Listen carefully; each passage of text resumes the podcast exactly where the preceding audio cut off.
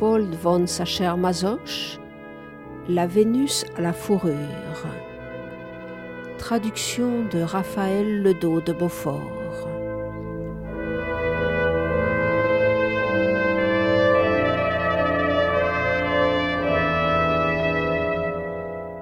Chapitre 1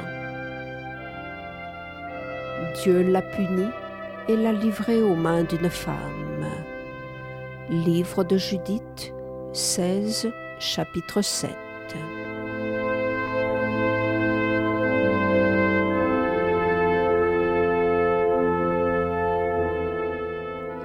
J'étais en aimable société. Assise auprès d'une massive cheminée Renaissance, Vénus me faisait vis-à-vis. Cette Vénus n'était pourtant pas une femme du demi-monde, de celles qui, comme Cléopâtre, ont sous ce nom fait la guerre au sexe ennemi. C'était bien la déesse d'amour en personne.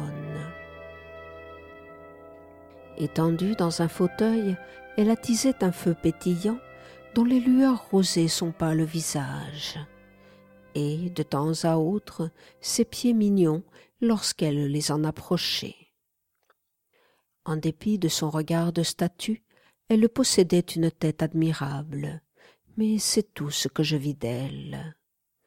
Son divin corps de marbre était enveloppé d'une immense pelisse de fourrure dans laquelle elle s'était enroulée comme une chatte frileuse. Je ne comprends pas, madame, m'écriai-je. Il ne fait vraiment plus froid. Depuis déjà deux semaines, nous avons un printemps délicieux. Vous êtes nerveuse, évidemment.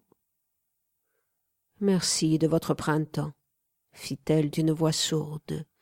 Et aussitôt elle se mit à éternuer d'une façon ravissante, et cela coup sur coup. Je ne puis vraiment y tenir, et commence à comprendre. Quoi, ma gracieuse?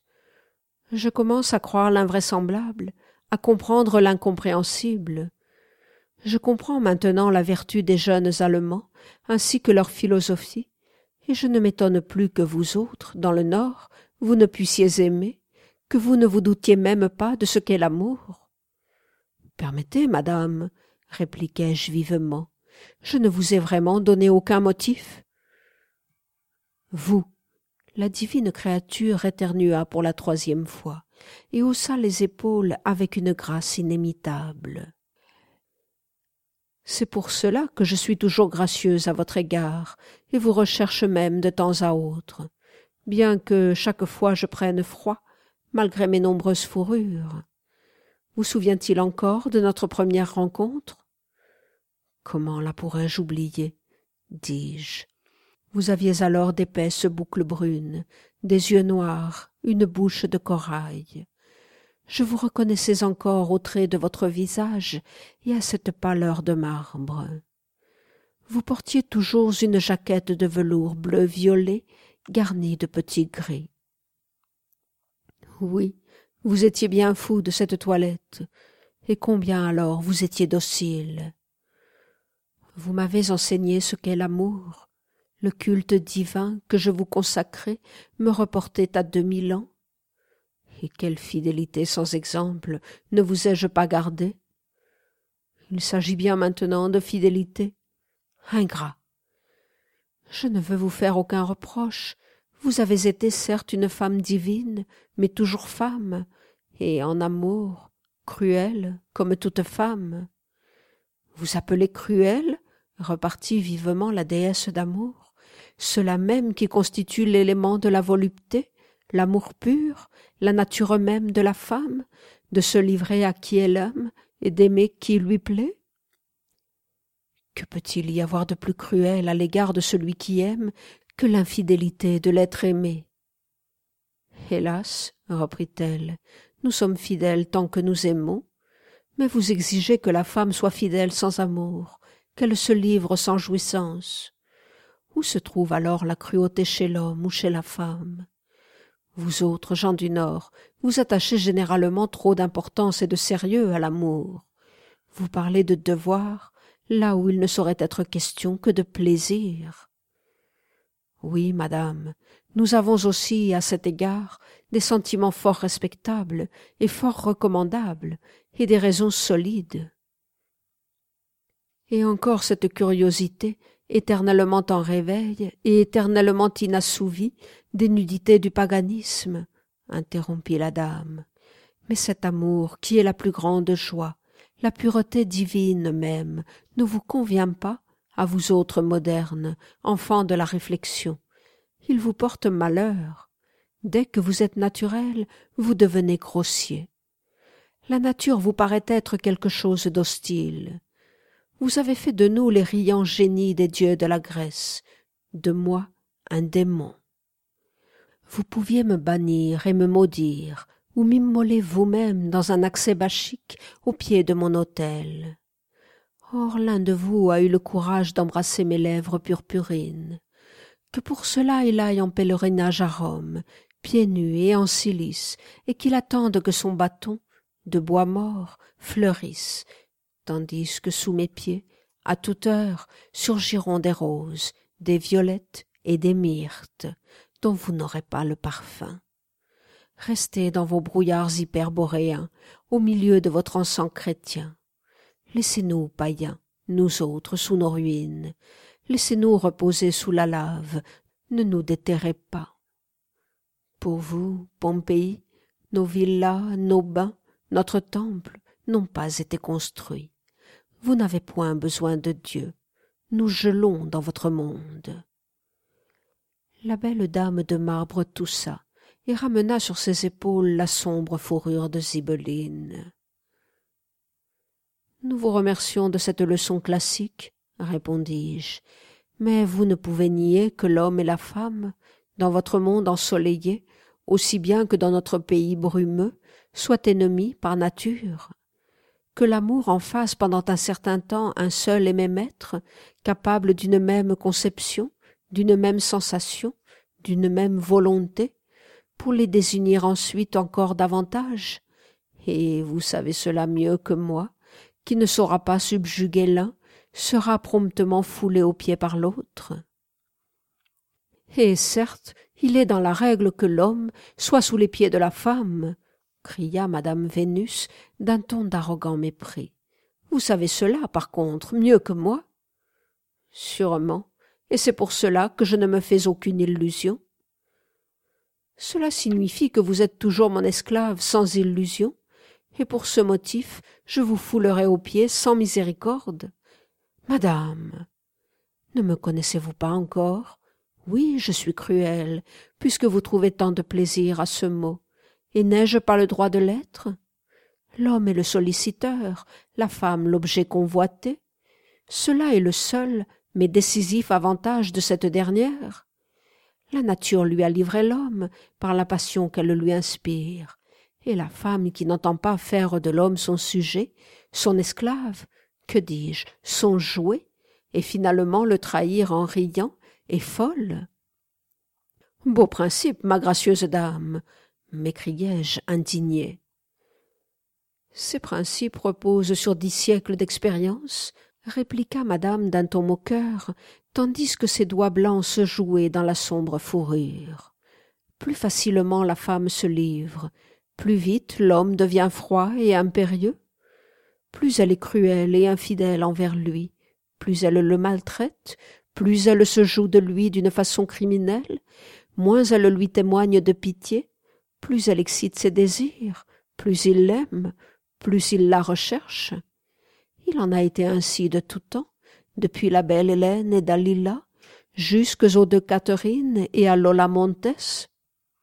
Je ne puis disconvenir, dis-je, que rien ne peut exciter davantage que l'image d'une belle, voluptueuse et cruelle despote, qui, favorite, devient arrogante et manque d'égard par caprice, et qui encore par-dessus le marché porte fourrure, s'écria la déesse. Comment vous rappelez-vous cela? Je connais vos goûts. Mais savez-vous, interrompis-je, que depuis que nous nous sommes vus, vous êtes devenue fort coquette? Comment cela, s'il vous plaît? Parce qu'il n'est pas de folie plus délicieuse que celle qui vous fait envelopper votre corps délicat dans cette fourrure si sombre La déesse sourit. Vous rêvez s'écria-t-elle. Réveillez-vous. Et, de sa main de marbre, elle me saisit le bras. Réveillez-vous donc gronda-t-elle sourdement. Je levai les yeux avec peine. Je vis la main qui me secouait. Mais cette fois, cette main était couleur de bronze, et la voix, la forte voix de buveur d'eau de vie, était celle de mon vieux cosaque qui, de toute sa hauteur, de près de six pieds, se dressait devant moi. Levez-vous donc, continua le brave troupier. C'est une véritable honte. Et pourquoi une honte? Une honte de dormir tout habillé, et de plus auprès d'un livre. Il moucha les bougies consumées presque entièrement et ramassa le livre tombé de mes mains. Auprès d'un livre de. Il consulta la couverture, de Hegel. En outre, il est grand temps de nous rendre chez M. Séverine, qui nous attend pour prendre le thé. Rêve étrange, dit Séverine, comme je finissais. Il appuya le bras sur mon genou, tout en contemplant ses belles mains aux veines délicates, et s'abîma dans une profonde rêverie. Je savais que, depuis longtemps, il ne pouvait se remuer, qu'il n'avait presque plus de souffle, et en était bien réellement arrivé à ce point que sa conduite n'avait rien de choquant pour moi, car, depuis près de trois ans, j'entretenais avec lui des rapports de bonne amitié et m'étais accoutumé à toutes ses originalités. Car il était bizarre, cela ne pouvait être contesté. C'était presque un fou dangereux. Il passait d'ailleurs comme tel, non seulement auprès de ses voisins, mais dans tout le cercle de Colomé. Pour moi, son existence était non seulement intéressante, mais, et pour cela passais-je aussi auprès de beaucoup de gens pour un peu fou, à un haut degré sympathique. Pour un seigneur galicien et propriétaire foncier, ainsi que pour son âge, il avait à peine dépassé la trentaine, il faisait preuve d'une sobriété de vie singulière, d'une certaine sévérité, je dirais même de pédanterie. Il vivait avec une minutie exagérée, d'après un système semi-philosophique, semi-pratique, en quelque sorte réglé comme une horloge, et en même temps, qui plus est, comme le thermomètre, le baromètre, l'aéromètre, l'hydromètre, d'après les préceptes d'Hippocrate, d'Uffland, de Platon, de Kant, de Knig et de Lord Chesterfield. Aussi avait-il parfois de violents accès d'emportement, au milieu desquels il faisait mine de se frapper la tête contre le mur et où chacun s'empressait de l'éviter. Alors qu'il était plongé dans le mutisme, le feu crépitait dans l'âtre. Le grand et vénérable samovar chantait. Le fauteuil ancestral dans lequel, tout en fumant mon cigare, je me balançais, craquait. Le grillon chantait dans les vieux murs, et je laissais tomber mes regards sur l'étrange ameublement. Squelettes d'animaux, oiseaux empaillés, plâtres et moulages entassés dans sa chambre, quand, tout à coup, ma vue fut attirée par un tableau que j'avais vu assez souvent, mais qui, précisément aujourd'hui, sous la lueur rougeâtre du feu de la cheminée, me produisit un effet indicible. C'était une grande peinture à l'huile, traitée avec l'habileté et la puissance de coloris de l'école belge, dont le sujet était assez curieux. Une belle femme, dont un rire radieux éclairait le visage, à l'opulente chevelure tressée en nœuds antiques, sur laquelle la poudre blanche s'étalait comme un givre léger, reposée, accoudée sur le bras gauche, nue dans une sombre fourrure, étendue sur un sofa. Sa main droite jouait avec une cravache, tandis que son pied nu reposait nonchalamment sur l'homme couché devant elle comme un esclave, comme un chien, et cet homme aux traits accentués, mais bien dessinés, sur lesquels se lisait une profonde tristesse et un dévouement passionné, levait vers elle un œil de martyr, exalté et brûlant. Cet homme, tabouret vivant, sous les pieds de cette femme, n'était autre que Séverine, mais il était sans barbe, ce qui le faisait paraître dix ans plus jeune. Vénus à la fourrure m'écriai-je, désignant le tableau. Je t'ai également vu en rêve. Moi aussi, reprit Séverine. Mais j'ai rêvé mon rêve les yeux grands ouverts. Comment ça Hélas, c'est une triste histoire. Ton tableau a souvent fourni le sujet de mon rêve, continuai-je. Mais dis-moi enfin une bonne fois ce qu'il en est. Il a joué dans ta vie un rôle peut-être capital, si je puis m'en croire. Quant aux détails, je les attends de toi.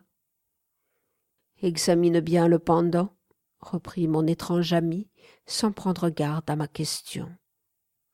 Le pendant représentait une admirable copie de la Vénus au miroir du Titien dans la galerie de Dresde. Eh bien, où veux-tu en venir? Séverine se leva et montra du doigt la fourrure, dans laquelle le Titien a drapé sa déesse d'amour. Voici encore Vénus à la fourrure, dit-il avec un fin sourire. Je ne crois pas que le vieux Vénitien ait jamais posé ses regards sur l'original. Il a fait simplement le portrait quelconque d'une Messaline de qualité, et a eu la gentillesse de faire tenir par l'amour le miroir dans lequel elle examine ses charmes majestueux avec un plaisir indifférent besogne qui semble devenir assez pénible au bel enfant. Plus tard un connaisseur quelconque de l'époque du rococo a baptisé la dame du nom de Vénus et la fourrure de la despote dans laquelle le Titien a enveloppé le joli modèle bien plus par crainte d'un rhume que par pudeur est devenu un symbole de la tyrannie et de la cruauté que cache la femme et sa beauté. Mais assez. Quoi qu'il en soit maintenant du tableau, il se révèle à nous comme la plus piquante satire de notre amour. Vénus, qui, dans notre nord abstrait, dans ce monde chrétien glacé, doit s'envelopper d'une grande et lourde fourrure afin de ne pas se refroidir. Séverine se prit à rire et alluma une nouvelle cigarette. Sur ces entrefaites, la porte s'ouvrit et une charmante blondine aux yeux éveillés et sympathiques, vêtue d'une robe de soie noire, entra, nous apportant de la viande froide et des œufs pour le thé. Séverine prit un de ces derniers et l'ouvrit avec son couteau. Ne t'ai-je pas dit que je les veux peu cuits? s'écria-t-il avec une violence qui fit trembler la jeune femme. Mais, cher Sevchou, dit-elle timidement. Quoi, Sevchou? cria-t-il. Tu dois obéir. Obéir, comprends-tu? Et il arracha du clou le kantchouk qui pendait sous ses armes. Note kantchouk, sorte de long fouet à court manche. Fin de la note. La jolie dame s'enfuit de l'appartement, comme un chevreuil léger et craintif. Attends un peu que je t'attrape encore, lui cria-t-il. Mais Séverine, dis-je en posant ma main sur son bras, comment peux-tu traiter ainsi cette charmante petite dame Examine un peu la femme, reprit-il, tout en clignant finement de l'œil. L'eussé-je caressée, qu'elle m'eût étranglée? Mais parce que je l'ai élevée avec le fouet, elle m'adore. C'est absurde. C'est exact. C'est ainsi qu'on doit dresser les femmes. À la bonne heure, vis comme un pacha dans son harem, mais ne me fais pas de théorie sur pourquoi pas? s'écria-t-il vivement. Jamais ce mot de Goethe tu dois être le marteau ou l'enclume ne s'est mieux appliqué qu'aux rapports qui existent entre l'homme et la femme. Dame Vénus te l'a aussi incidemment rappelé en rêve. Dans la passion de l'homme repose la puissance de la femme, et cette dernière sait profiter de son avantage si l'homme n'y prend garde. Il n'a plus qu'à choisir être le tyran ou l'esclave. Dès qu'il s'abandonne, il a déjà la tête sous le joug et sentira le fouet. Singulière maxime. Ce ne sont pas là des maximes, mais le résultat de l'expérience, reprit-il en baissant la tête. J'ai été sérieusement fouetté, je suis guéri. Veux-tu lire comment? Il se leva et prit dans son secrétaire massif un petit manuscrit qu'il plaça sur la table devant moi. Tu m'as demandé tout à l'heure de t'expliquer cette peinture. Je te dois depuis longtemps explication. Lis ceci. Séverine alla s'asseoir près du feu, me tournant le dos, et parut quelque temps rêver, les yeux grands ouverts. La chambre était maintenant de nouveau silencieuse, le feu pétillait dans l'âtre, le samovar et le grillon dans les vieux murs chantaient. J'ouvris le manuscrit et lus. Confession d'un ultra sentimental. En marge du manuscrit, les célèbres vers suivants, empruntés à Faust, lui servaient d'épigraphe. Ô toi, sensuel séducteur ultra sentimental, une femme te mène par le bout du nez. Méphistophélès. Je tournai le titre et lus.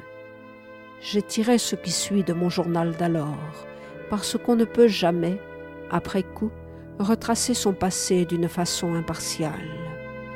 Aussi bien ces pages possèdent-elles toute la fraîcheur de la couleur d'antan, la saveur de l'actualité.